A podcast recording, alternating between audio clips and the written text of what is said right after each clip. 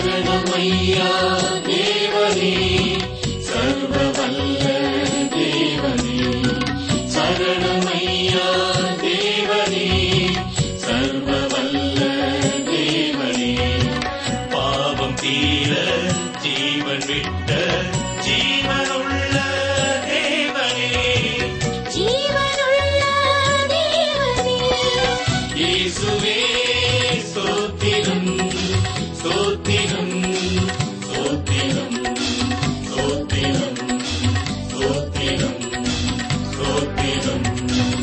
வணக்கம் வேத ஆராய்ச்சி அன்பர்களே. நாம் யோவேல் தீர்க்க தரிசன புத்தகத்தை சிந்தித்து விட்டோம். இன்று நாம் சிந்திக்கப் போகும் பகுதி அப்போஸ்தலனாகிய பேதிரு எழுதின முதலாம் நிருபத்தின் அறிமுகத்தையும் ஒன்று பேதிரு முதலாம் அதிகாரம் முதலாம் வசனத்தையும் சிந்திக்க இருக்கிறோம். ஜெபத்தோடு கேளுங்கள். தேவன் உங்களோடு பேசிய காரியங்களை ஒரு நோட்டு புத்தகத்தில் எழுதி வைத்துக் கொள்ளுங்கள்.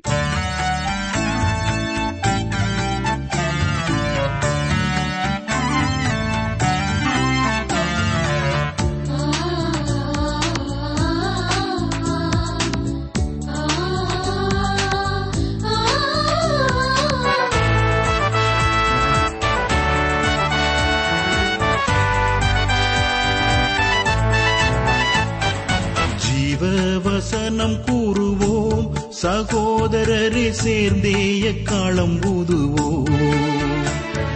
ஜீவ வசனம் கூறுவோம். சகோதரரை சேர்ந்தே எக்காலம் ஊதுவோம்.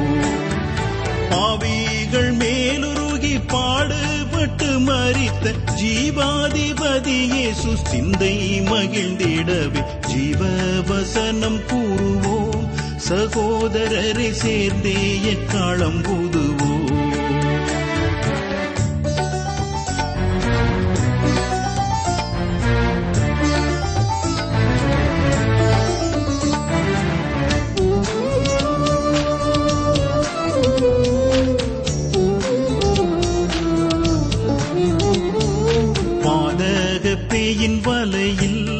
ஐயோ திரள் பேர்பட்டு மடியும் வேளையில்.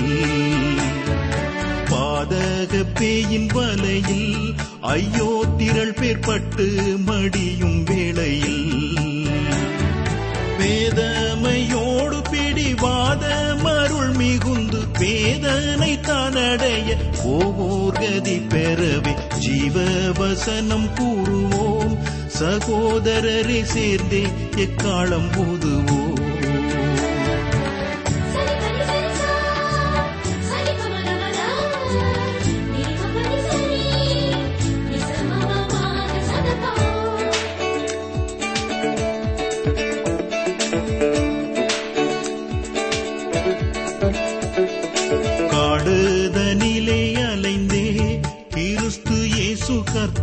சேவையில் அமர்ந்தே காடுதனிலே அலைந்தே கிறிஸ்து இயேசு கர்த்தன் சேவையில் அமர்ந்தே நாடு நகர் கிராமம் தேடி நாம் பெற்றடைந்த நல்ல இவ்வுவரங்கள் எல்லாரும் கண்டடைய.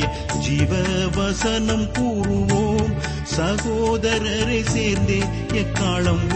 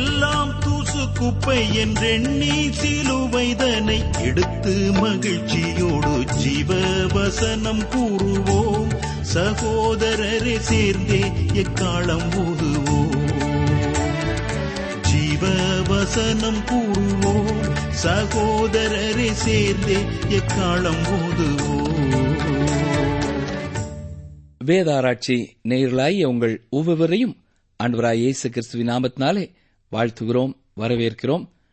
தொடர்ந்து வேதத்தை ஒவ்வொரு புத்தகமாக நாம் கற்று வருகிறோம். உங்களிலே அநேகர் தொடர்ந்து இந்த நிகழ்ச்சிகளை கேட்டு குறிப்பு எடுத்து இதை மற்றவர்களோடு பகிர்ந்து கொண்டு தேவனுடைய ஆசீர்வாதத்தை பெற்றுக்கொள்வது மட்டுமல்ல மற்றவர்களுக்கும் கொடுக்கிறீர்கள். உங்கள் ஒவ்வொருவருக்காகவும் கர்த்தரை துதிக்கிறோம். அவரை ஸ்தோத்தரிக்கிறோம். வேத வசனங்களை ஆராய்ந்து பாருங்கள். அவற்றினாலே உங்களுக்கு நித்திய ஜீவன் உண்டு என்று ஆண்டவராய் இயேசு கிறிஸ்து சொல்லியிருக்கிறார். அந்த நித்திய ஜீவனை பெற்றுக்கொண்ட உங்களை ஆண்டவராகிய இயேசுவை நாமத்தினாலே வாழ்த்துகிறோம். இன்று முதல் பேதிரு எழுதின பொதுவான முதலாம் நிருபத்தை நாம் சிந்திக்கப் போகிறோம். நாம் இந்த சிறிய புத்தகத்தை பதினைந்து நிகழ்ச்சிகளிலே விரிவாக தியானிக்கப் போகிறோம். கர்த்தர் தாமே இந்த வேத வசனங்கள் மூலமாக தம்மை வெளிப்படுத்துவாராக. இன்றைய நிகழ்ச்சியிலே நாம் இந்த நிறுவத்தை குறித்த அறிமுகத்தையும் முதலாவது வசனத்தையும் குறிப்பாக சிந்திக்கப் போகிறோம். கவனியங்கள் வாசிக்கிறேன். ஒன்று பேதிரு முதலாம் அதிகாரம் முதலாம் வசனம். ஏசு கிறிஸ்துவின் அப்போஸ்தலனாகிய பேதிரு அதாவது சீமோன் பேதிரு இவர் ஒரு கல்வி அறிவில்லாத மீன் பிடிப்பவர் என்று எல்லாராலும் அழைக்கப்படுகிறவர். ஆனால் இயேசு கிறிஸ்துவின் பள்ளியிலே இயேசுவோடு கூட மூன்று ஆண்டுகளை செலவழித்த எவரும் பேதையாக இருக்க முடியாது. பேதிருவின் கடிதங்கள் இதை நமக்கு நிரூபிக்கிறது. பேதிரு உபதேசங்களை கோட்பாடுகளை மற்றும் கடினமான காரியங்களை பற்றி சொல்லுகிறவராக காணப்படுகிறார். நீங்கள் இந்த நிறுவத்தின் முதல் ஐந்து வசனங்களை பார்ப்பீர்கள் என்றால் அதிலே சிறந்த உபதேசங்களான தெரிந்தெடுப்பு முன்னறிவு பரிசுத்தப்படுத்துதல் கீழ்ப்படிதல் இயேசுவின் ரத்தம் தெரித்துவம் தேவ கிருபை ரட்சிப்பு வெளிப்பாடு மகிமை விசுவாசம் மற்றும் நம்பிக்கை போன்ற இத்தனை காரியங்களையும் சொல்லுகிறார். இவ்வளவு குறுகிய வேத பகுதிக்குள் இதற்கும் அதிகமான உபதேசங்களை உங்களால் கொண்டிருக்க இயலாது. வேதத்தின் இந்த சிறந்த கருத்துக்களை அவர் சிறப்பாக கையாளுகிறார். இதிலிருந்து அவர் பேதையான மீன்பிடிக்கும் ஒருவர் அல்ல என்பது தெளிவாக வெளிப்படுகிறது. இந்த நிருபத்திலிருந்து பார்க்கும் பொழுது பேதர்வின் வாழ்க்கையிலே ஒரு பெரிய மாற்றம் நிகழ்ந்திருக்கிறது என்பது தெளிவாக தெரிகிறது. அவர் முன்பு கட்டுக்கடங்காத கோபமுடையவராயிருந்தார். ஆனால் இப்பொழுதோ பொறுமை உள்ளவராகிவிட்டார் அவர் இயேசுவை முதலாவது சந்திக்கும் பொழுது தடுமாறுகிறவராக பதறுகிறவராக இடறுகிறவராக இருந்தார். இயேசு கிறிஸ்து அவரை பார்த்து நீ இப்பொழுது மிகவும் பலவீனமானவனாக இருக்கிறாய். ஆனால் நான் உன்னை பேதுருவாக கற்பாறை போன்று மாற்றப் போகிறேன்.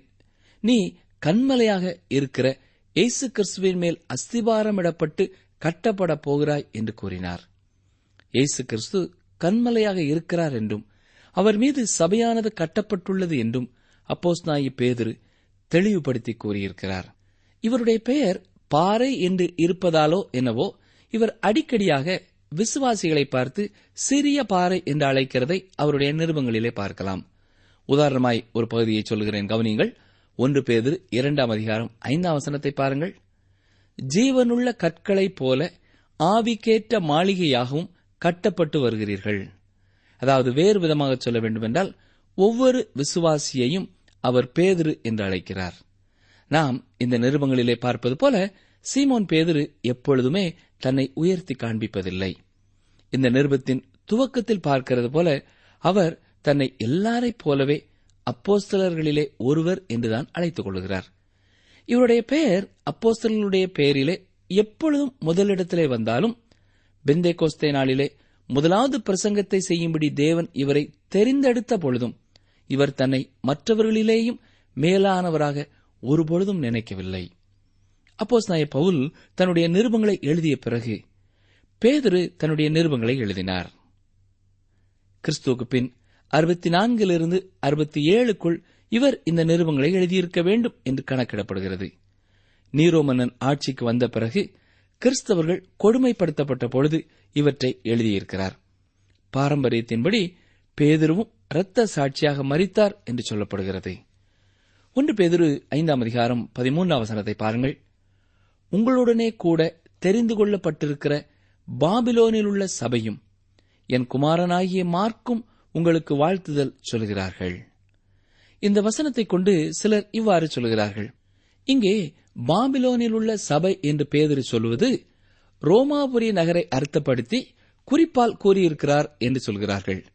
இருந்தபோதிலும் பேதரு குறிப்பால் சொல்ல வேண்டிய ஒரு அவசியம் எதுவும் இல்லை. பேதரு ஒரு அப்போஸ்தலர். பேதரு தெளிவாக நடைமுறையாக அப்படியே எழுதியிருக்கிறார். ஒருவேளை அவர் ரோமாபுரி நகரை இவ்வாறு அடையாளப்படுத்தியிருப்பார் என்றால் அவர் ரோமாபுரியை பற்றி ஏதோ சொல்ல விளைந்திருக்கிறார் என்று அர்த்தமாகும் இல்லையா? ஆனால் சீமோன் பேதுரு ரோமாபுரிக்கு ஒருபொழுதும் சென்றிருக்க மாட்டார் என்றே தோன்றுகிறது. அவர் சின்ன ஆசியா பகுதியிலே இருந்திருக்க வேண்டும். இந்த சின்ன ஆசியா என்பது ரோம பேரரசின் மத்திய பகுதியிலே இருந்தது. இவர் அப்போஸ் நாய பவுலை பின்பற்றினார் என்றே நான் நினைக்கிறேன். அப்போஸ் நாய பேதுரு ஒருவேளை ரோமாபுரியிலே சுவிசேஷத்தை பிரசங்கித்திருப்பாரானால் அப்போஸ்நாய பவுல் அங்கே போக வேண்டிய அவசியம் வந்திருக்காதே. ஏனென்றால் சுவிசேஷம் முன்பு பிரசங்கிக்கப்படாத இடங்களுக்குத்தான் சென்றதாக அப்போஸ் நாய பவுல் தெளிவுபட கூறியிருக்கிறார். ரோமாபுரி அப்போஸ் நாய பவுலின் ஊழிய பாதையிலே இருப்பதினால் பேதுரு அல்ல அப்போஸ்தலனாகிய பவுலே ரோமாபுரியிலே சபையை ஸ்தாபித்தார் என்பது மிக தெளிவாக தெரிகிறது. பேதுரு ரோமாபுரியில் அல்ல பாபிலோனியாவிலேயே இருந்தார் என்று குறிப்பிடுவதற்கு மற்றொரு நம்பத்தக்க வாதம் இருக்கிறது. ஒன்று பேதரு முதலாம் அதிகாரம் முதலாம் வசனத்திலே அவர் தரும் பட்டியலை சற்றே கவனியுங்கள். பொந்து கலாத்தியா கப்பதோக்கியா ஆசியா பித்தினியா என்று கிழக்கிலிருந்து மேற்காக சொல்கிறார். இந்த பகுதிகள் எல்லாம் இப்பொழுது துருக்கி என்று அழைக்கப்படும் முந்திய சின்ன ஆசியா பகுதியிலே இருக்கின்றன. இதிலிருந்து இதன் எழுத்தாளரான பேதுரு இதை எழுதும் பொழுது கிழக்கில் இருந்தார் என்பதை அறிய முடிகிறது. பொதுவாக நீங்கள் எங்கே இருக்கிறீர்களோ அங்கே இருந்துதான் இடத்தை குறிப்பிட ஆரம்பித்து அடுத்து அடுத்து உள்ள இடங்களை சொல்லுவீர்கள் இல்லையா?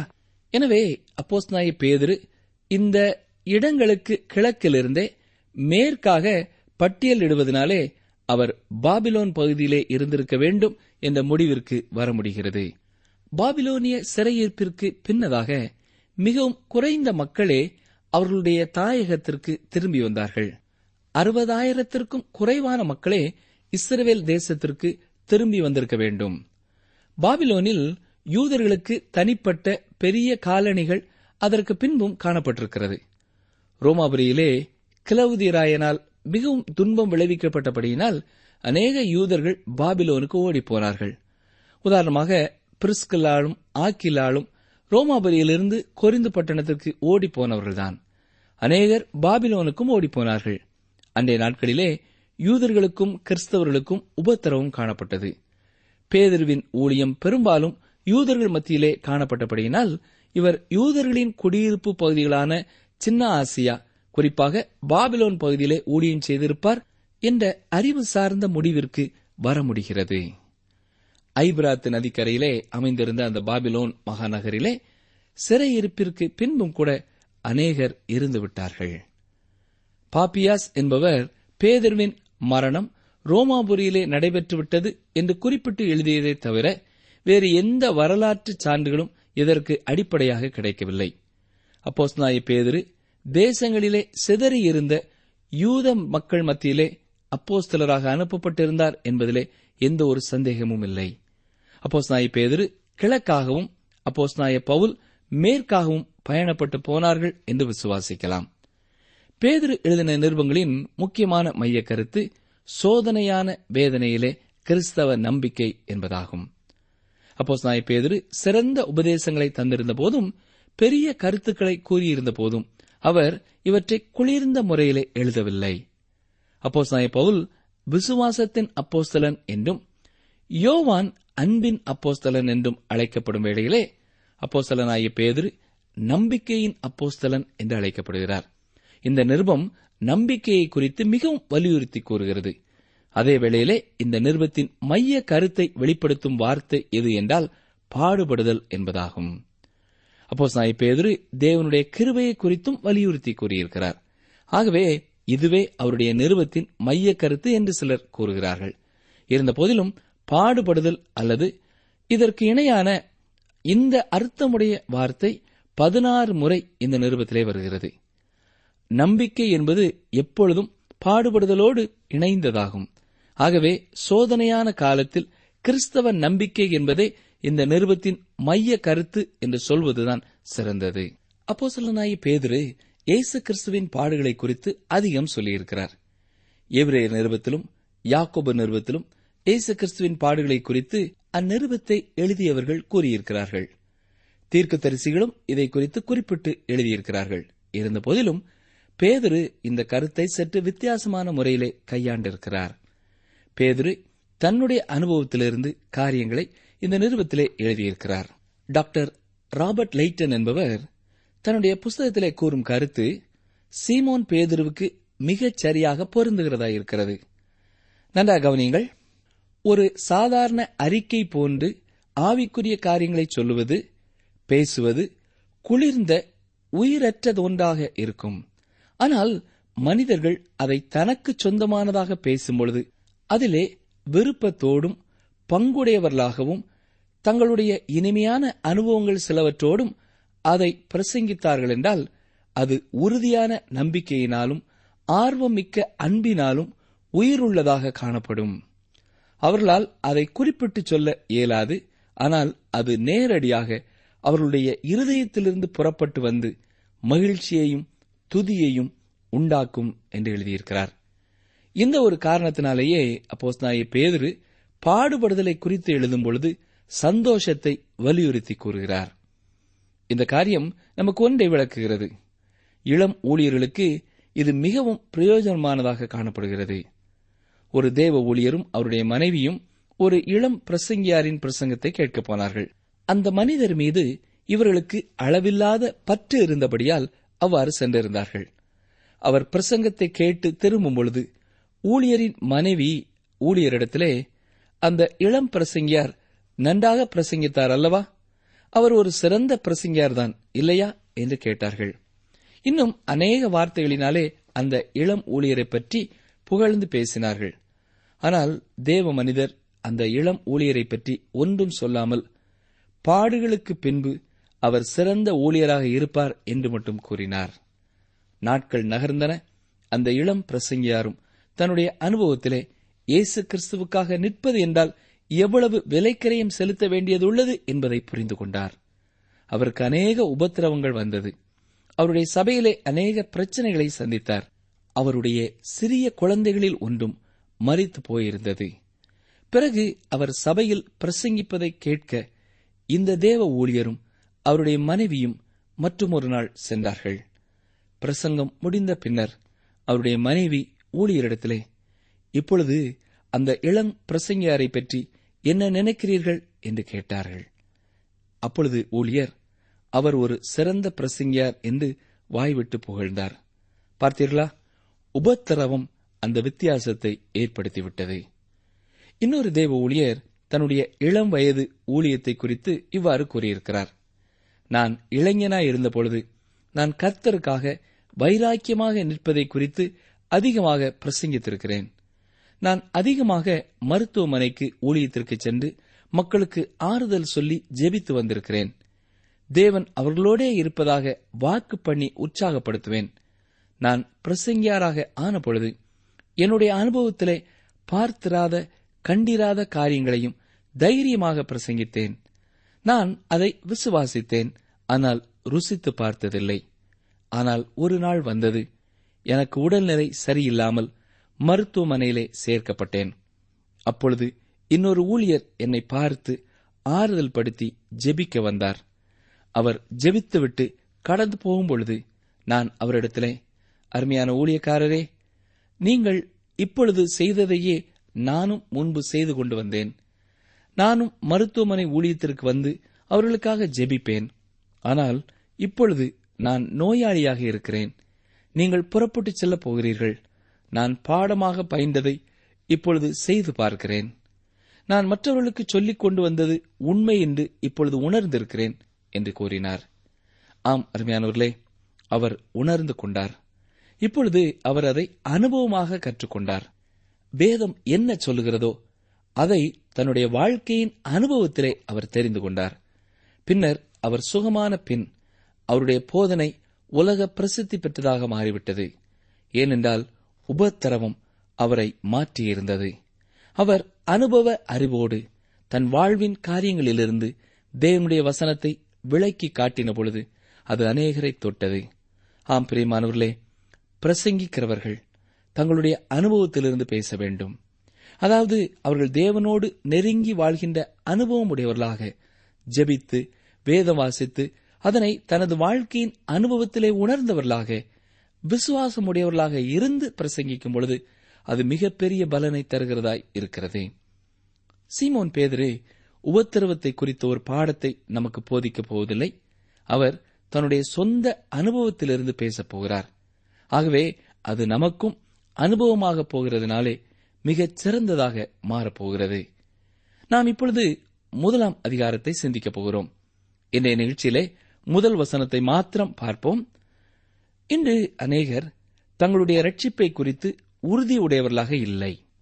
ஒரு விசுவாசி விசுவாசத்தில் பாதுகாப்பாய் காணப்பட வேண்டுமென்றால் தாங்கள் விசுவாசிக்கும் உபதேசத்தில் உறுதியாயிருக்க வேண்டும். நம்முடைய ரட்சிப்பை குறித்து ஒரு உறுதிக்குள் வர காலம் அதிகமானாலும் நாம் உபதேசத்தின் மேல் வைக்கும் விசுவாசத்தில் உறுதியாயிருக்க வேண்டும். ஆனால் இந்த அநேகர் தங்களுடைய ரட்சிப்பை உறுதிப்படுத்த முடியாமல் காணப்படுகிறார்கள். ஏன்? உபத்திரவமும் விசுவாசியின் பாதுகாப்பும் ஒன்றுக்கொன்று இணைந்து செல்லக்கூடியது. இது எதை பிறப்பிக்கிறது என்று உங்களுக்கு தெரியுமா? சந்தோஷத்தை பிறப்பிக்கிறது. இதை உங்களால் சிந்தித்து பார்க்க முடிகிறதா? சரி முதலாவது வசனத்தை பாருங்கள். அங்கே அர்த்தம் பொதிந்துள்ள வார்த்தைகள் காணப்படுகின்றன. வாசிக்கிறேன். ஒன்று பேதிரு முதலாம் அதிகாரம் முதலாம் வசனம். இயேசு கிறிஸ்துவின் அப்போஸ்தலனாகிய பேதிரு பொந்து கலாத்தியா கப்பதோக்கியா ஆசியா பித்தனியா தேசங்களிலே சிதறியிருக்கிறவர்களில் முதலாவதாக பேதிரு என்ற பெயரின் அர்த்தத்தை பார்ப்போம். அவருடைய பெயருக்கு பாறை என்ற அர்த்தம். அவர் பாறை போன்ற மனிதர். இப்பொழுது அவர் பிந்தே கோஸ்தே அனுபவத்தை எல்லாம் தாண்டி வந்து நிற்கிறார். இயேசு கிறிஸ்துவிற்காக சாட்சியாக நிற்பது என்பது என்ன என்பதை இப்பொழுது அவர் அறிந்திருக்கிறார். அவர் கைது செய்யப்பட்டு சிறைச்சாலையிலே போடப்பட்டார். அவர் பயமுறுத்தப்பட்டார். தான் சிலுவேலே அறையப்படுவது வருகிறது என்பதை அவர் உணர்ந்தவராக இருந்தார். தான் பேசுகிறதை குறித்து பேதிரு அறிந்தவராய் இருந்தார். ஒரு ஊழியர் இவ்வாறு சொல்கிறார். நான் இறையில் கல்லூரியிலே பணிபுரியும் பேராசிரியர்களால் கவரப்படவில்லை. ஏனென்றால் அவர்களுக்கு ஊழிய தளத்தில் உள்ள நேரடி அனுபவம் இல்லை. அவர்களிலே சில இளம் வாலிபர்களை ஊழியத்திற்கு தங்களுடைய போதனையினால் உருவாக்குகிறார்கள் அவ்வளவுதான். அது அவர்களுடைய அனுபவத்திலிருந்து வருகிறதில்லை. அவர்களுக்கு சபையிலே ஊழியத்திலே உள்ள பிரச்சனைகளை குறித்து அனுபவமே இல்லை. கிறிஸ்துவிற்காக பாடுபடுதல் என்றால் என்ன என்று கூட தெரியாது. ஆனால் பேதருவின் நிருபத்தை வாசிக்கும் பொழுது ஒன்றை அறிந்து கொள்ள முடிகிறது. அவர் தான் பேசுகிறதை குறித்து அறிந்து வைத்திருக்கிறார். அதாவது அனுபவத்திலே உண்மை என்று கண்டிருக்கிறார். ஆகவே நான் பேதிரு சொல்லுகிறதை கேட்க விரும்புகிறேன் என்று சொல்கிறார். ஆம் அருமையான சகோதரனே சகோதரியே பேதுரு தன்னுடைய நிருபத்திலே தன்னுடைய அனுபவத்தை தான் எழுதி வைத்திருக்கிறார். தான் கூறுவதை அவர் அறிந்திருந்தார். இவ்வாறு வேத வார்த்தைகளை அனுபவமாக்கிக் கொண்டவர்களின் வார்த்தைகளையே மக்கள் கேட்க விரும்புகிறார்கள். உங்களுக்கு வேத வார்த்தையின்படி வாழ்கிற அனுபவம் உண்டா? நீங்கள் வேதத்தை பற்றி பேசுகிறதை அனுபவித்து பார்த்து பேசுகிறீர்களா? இயேசு கிறிஸ்துவின் அப்போஸ்தாய பேதிரு என்று இந்த வசனம் ஆரம்பிக்கிறது. பேதிரு இயேசு கிறிஸ்துவனுடைய அப்போஸ்தலர். இதை மாத்திரமே அவர் உரிமை பாராட்டுகிறார். அவர் அப்போஸ்தலர்களில் முதன்மையானவராக இருந்தாலும் அவர் தன்னை உயர்த்தி சொல்லவில்லை. அப்போஸ்நாய பவுல் அப்போஸ்தலர்களை சந்திப்பதற்காக எருசலேம் சென்றபொழுது அவர் பேதுரு யாக்கோபு யோவான் போன்றவர்களோடு பேசினார். அவர்கள் எல்லாரும் சபைக்கு தூண்கள் போல காணப்பட்டார்கள் என்று அப்போஸ்தலனாகிய பவுல் சொல்கிறார் ஆனால் அவர் சுவிசேஷத்தை அவர்களிடத்திலிருந்து கற்றுக்கொள்ளவில்லை. அவர் வெளிப்பாட்டின் மூலமாக இயேசு கிறிஸ்துவிடத்திலிருந்து நேரடியாக பெற்றுக்கொண்டதாக தெளிவுபடுத்துகிறார். எந்த இடத்திலுமே அப்போஸ்தலனாகிய பேதுரு தன்னை பெருமைப்படுத்திக் கொண்டதில்லை. அவர் ஒரு அப்போஸ்தலர் அவ்வளவுதான். Pontus Galatia Cappadocia Asia Bithynia தேசங்களிலே சிதறி இருக்கிறவர்களில் என்று பார்க்கிறோம். இவர் சிதறி இருக்கிற பரதேசிகள் போல காணப்பட்ட யூதர்களுக்கு இந்த நிறுவத்தை எழுதியிருக்கிறார். யூதர்கள் ரோம பேரரசு எங்கிலேயும் சிதறடிக்கப்பட்டிருந்தார்கள். இவர்கள் தங்கள் தாயகத்திலே குடியில்லாததால் பரதேசிகளாக காணப்பட்டார்கள். உபத்திரவத்தினாலும் மற்றும் பல காரணங்களினாலும் இவர்கள் ரோம பேரரசு முழுவதிலும் பரவி குடியிருந்தார்கள். இந்த பகுதிகள்தான் இன்றைய துருக்கி பகுதியாக காணப்படுகிறது. முன்பு சின்ன ஆசியா பகுதியாக காணப்பட்டது. அப்போஸ்நாய பவுல் தன்னுடைய இரண்டாவது ஊழிய பயணத்தின் பொழுது பித்தினியாவிற்கு போக பிரயாசப்பட்டார் என்பதையும் ஆனால் ஆவியானவர் அவரை போக அனுமதிக்கவில்லை என்பதையும் நீங்கள் வேதத்திலே அறிந்திருக்கலாம். சீமோன் பேதுரு ஏற்கனவே இந்த பகுதியிலே சுவிசேஷத்தை அறிவித்திருந்தபடியினால் அப்போஸ்தாய பவுல் சுவிசேஷம் சொல்லப்படாத பகுதிக்கு போக வேண்டும் என்று ஆவியானவர் விரும்பினபடியினால் இவ்வாறு நடந்தது என நாம் விசுவாசிக்கலாம். அப்போஸ்தாய பவுல் புறஜாதியாருக்கு அப்போஸ்தலராகவும் சீமோன் பேதுரு இஸ்ரவேல் மக்களுக்கு அப்போஸ்தலராகவும் காணப்பட்டார்கள். அப்போஸ்தாய பவுல் நியாயப்பிரமாணத்தை நன்கு கற்றவர். ஆனால் அவர் வேத அறிவற்ற புறஜாதிகள் மத்தியிலே அப்போஸ்தலனாக இருக்கும்படி தேவன் அனுப்பி வைத்தார். சீமோன் பேதிரு பவுலை போன்ற சிறந்த ஞானமில்லாதவர்.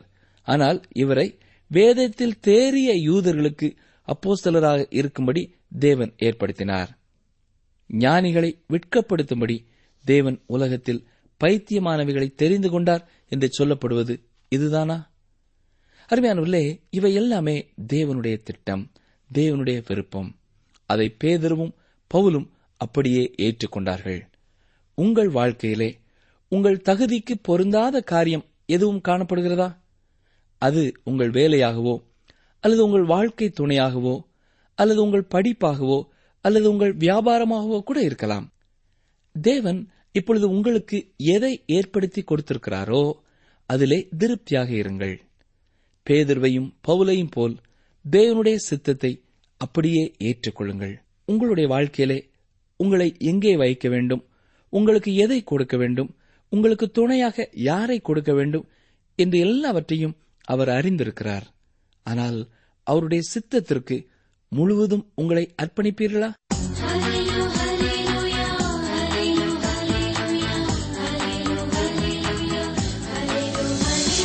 நீங்கள் தொடர்பு கொள்ள வேண்டிய எமது முகவரி வேத ஆராய்ச்சி டி டபிள்யூ ஆர் தபால் பெட்டி எண் நூற்று முப்பத்தி நான்கு திருநெல்வேலி இரண்டு தமிழ்நாடு.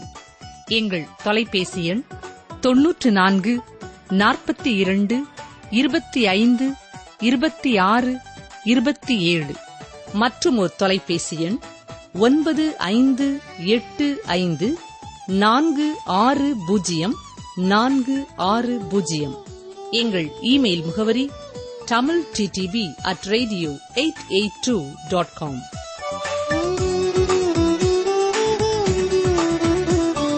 நீ பலம் கொண்டு திட மனதாயிரு நான் உன்னோடு இருப்பேன்.